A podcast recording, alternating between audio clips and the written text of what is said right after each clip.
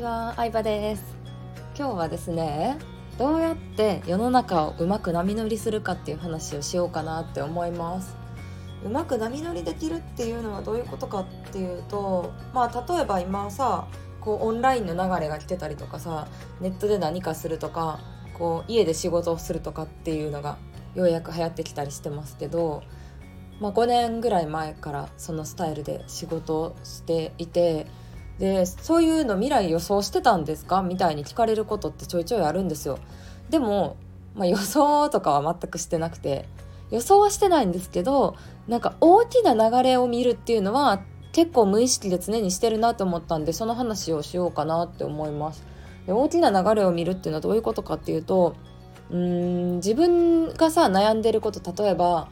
あの会社員がしんどいとかなんか給料がなかなか上がらないとかって私もずっと悩んでたことで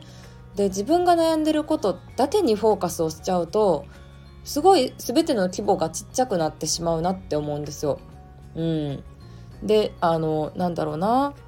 うん、ちっちゃくなるんですけどそのなんか世の中の流れっていうことでもっと大きな視野を持って世の中を見るようになるとなんかそれにうまくなり波乗りしていけるんですよね。で具体的に言うとどういうことかっていうと例えば今の見てる業界のところで働いたら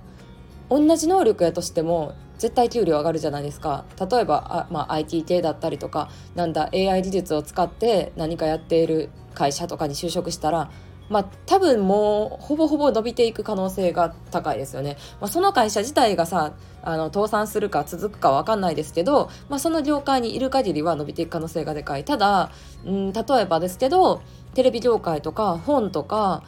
他は何だろうな、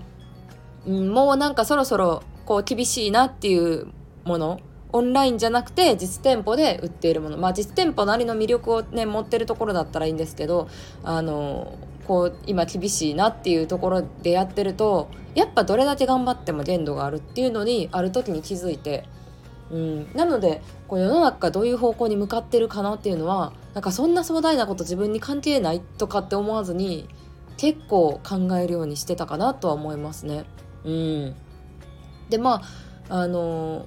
インターネットの流れが来るやろうなっていうのはやっぱ物とか見てると思いますね。例えば私がスタイフ始めた理由とかも音声が来るっていうのは、まあ、いろんなね、すごい人とか有名な人が言ってるっていうのもあるんですけど、やっぱり AirPods の影響が大きいんですよ。うん、どっかが作った製品が原因になってることが多くて YouTube が流行ったのだって iPhone がめちゃめちゃ売れたからやと思うんですよね。パソコンが普通の個人大学生でも持つようになったからやと思うんですよね。だから、まあ、テレビじゃなくて YouTube 個人で好きなチャンネルを見るっていうのが流行ったと思うし音声がこれから流行るぞっていうのも今までやったらまあね線がついてるイヤホンで聞くみたいな感じでしたけどもうワイヤレスってねほんまにおすすめ。私もワイヤレスにしたのはそんなにねあの昔じゃなくて、まあ、ここ3年ぐらいなんですけど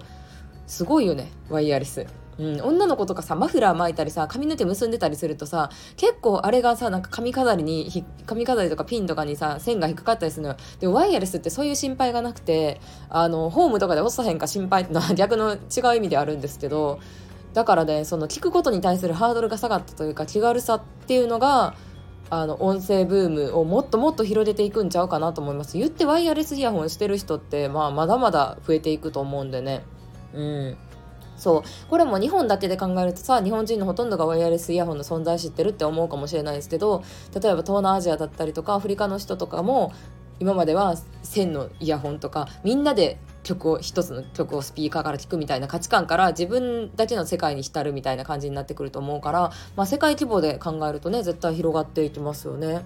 うんまあ、そんな感じで結構世界がどういう風な流れになっていくかっていうのは考えてるかなそう思うとね仮想通貨の価格が上がるとかもまあ予想してた人はねいっぱいいたしさすがにここまで上がるとは思ってなかったしいろんな事件も多かったからセキュリティ対策とかも含めたら結構時間かかるかなとは思ってたんですけどまああのうん。なんだろうな短期でじゃあ明日株が上がるか1ヶ月後1年後株が上がるか下がるかっていう短期の予想は難しいけど長期の予想っていうのは、まあ、ある程度90%ぐらいの確率で当てることはできるんじゃないかなとは思いますね。うん、波はあるけど上がっていくみたいな、まあ、アマゾンとかもそうですねアマゾンとかもいろんなニュースとかなんだろうな。いいニュースもあれば悪いニュースもあったりして報道されることが。悪いニュースがあるたびにドーンって下がったりとかいいニュースが新しいものが開発されたんだったらガーンって上がったりとかを繰り返してるけどまあもう徐々に徐々に上がってきた会社じゃないですか。なので長期目線でうん、なんか上がるなっていうところは確実に当てられるんじゃないかなと思いますね。なので何でもそうなんですけど焦らずにですね本当に。うん焦っちゃったらもう本当よろしくない。焦っちゃったら。私も金融系の詐欺にあったこととかも実はあるんですけどやっぱね焦ってる時だなって思います。うん。焦ってました。そう早く早くって思うと足元見られちゃうしあの自分自身もちゃんとした判断ができないしでもちゃんとこう正しい方向性で着実にやっていけば絶対時間かければうまくいくんでうん、まあもっとね早く結果を出したいのであれば、まあ、それなりに努力をするとか、まあ、人の何倍も行動するとかもあると思うんですけど着実に成果を出す方法って言ったらやっぱり、うん、なんか焦らずにコツコツやっていくことしかないのかなっていうのは思いますね。まあ最初からこういう未来が来るとかなんかオンラインで仕事するとか家で仕事するみたいなのをまあ想像してたわけではないですけど、まあ、なんとなくもっとインターネット使う人がとかもっとうん、増えるんじゃないかなっていうのは思ってたかなとは思いますね。うんなのでなんか今やってることに将来性があるのかっていうのはすごく考えてそのなんか将来性があって伸びてる分野だったらそれなりに収益とか売り上げも上がりやすいしそしたらまあその中で一番になるとかやっぱり難しいですとみんなが狙うとこなのでここ来るぞって思ってる人は世の中にいっぱいいるのでだけどそのおこぼれをもらえるというかそこの注目する人が多ければ多いほど自分のところにも流れてきてくれるのでまあそんな感じで YouTube を始めたりとかスタンド FM を始めたっていうのはありますね。うん、あと何話そうと思ってたんかな？えっとねあとねあそうそうそうそう。でこれから何が来るかってことなんですけどやっぱりエンタメやと思いますね私は。エンタメ。うんエンタメなんてまあ言ったら人生の生活必需品じゃないじゃないですか。だからぶっちゃけ一番に切られる要素でもあるんですよ。は,、うん、はっきり言うと。要素でもあるもののだけどエンタメが絶対増えていくって思う理由っていうのは人間はどんどん暇になっていくからですね単純に言うと。うん、だって昔お母さん世代の時って、まあ、50代60代の人が働いてた時代って土曜日も休みじゃなかったんですよね。今は週休2日制当たり前ですけど、うん、土曜日も休みじゃなかったし週1日しか休みなかったんですね。それがだんだん週休2日制っていうのが学校も含め当たり前になってきてであとはまあフレックスだったりとか家で仕事できるみたいな。まあ仕事ねそんなことないよ。どんどん大変になってるよって思うかもしれないですけどでもやっぱり会社が大きくなればなるほど無駄な仕事が増えてるなっていうのも私も会社員の時に思ってたわけで。例えば従業員数が3人とかだったらうーん事務とか総務の人っていらないじゃないですか。従業員数がまあ1万人とかまあね、1,000人とか1万人とかになるからその従業員のための福利厚生を考える人だったりとかなんかルールを作る人だったりとか経費計算あの出張の経費計算する人がいたりとかっていうなんか人が増えるとルールが増えたりあの本来いらなかったような仕事も増えたりするから増えると思うんですけど、まあ、そんなになんか仕事量って多分ロボットとか AI 化によってめっちゃ減ってると思うんですよね。うん、昔だったら例えばあの電話で聞かなあかんかったことでもネットで調べたら分かることも増えてるじゃないですか、まあ、例えば百貨店の営業時間だったりとかどういうものが売ってるとかもネットで見たら値段も分かるしあの百貨店の今日は何時まで空いてるんやなっていうのも分かるしでもそれって母親世代の時はみんないちいち電話して聞いてたんかなって思うとそれだけのために働いてた人もいるんやろうなって思うんですよね。うん。っていう感じでっていう感じでって言ったらもうほんま一部ですけどでもやっぱり確実にあの、うん、人は暇になっていってると思うし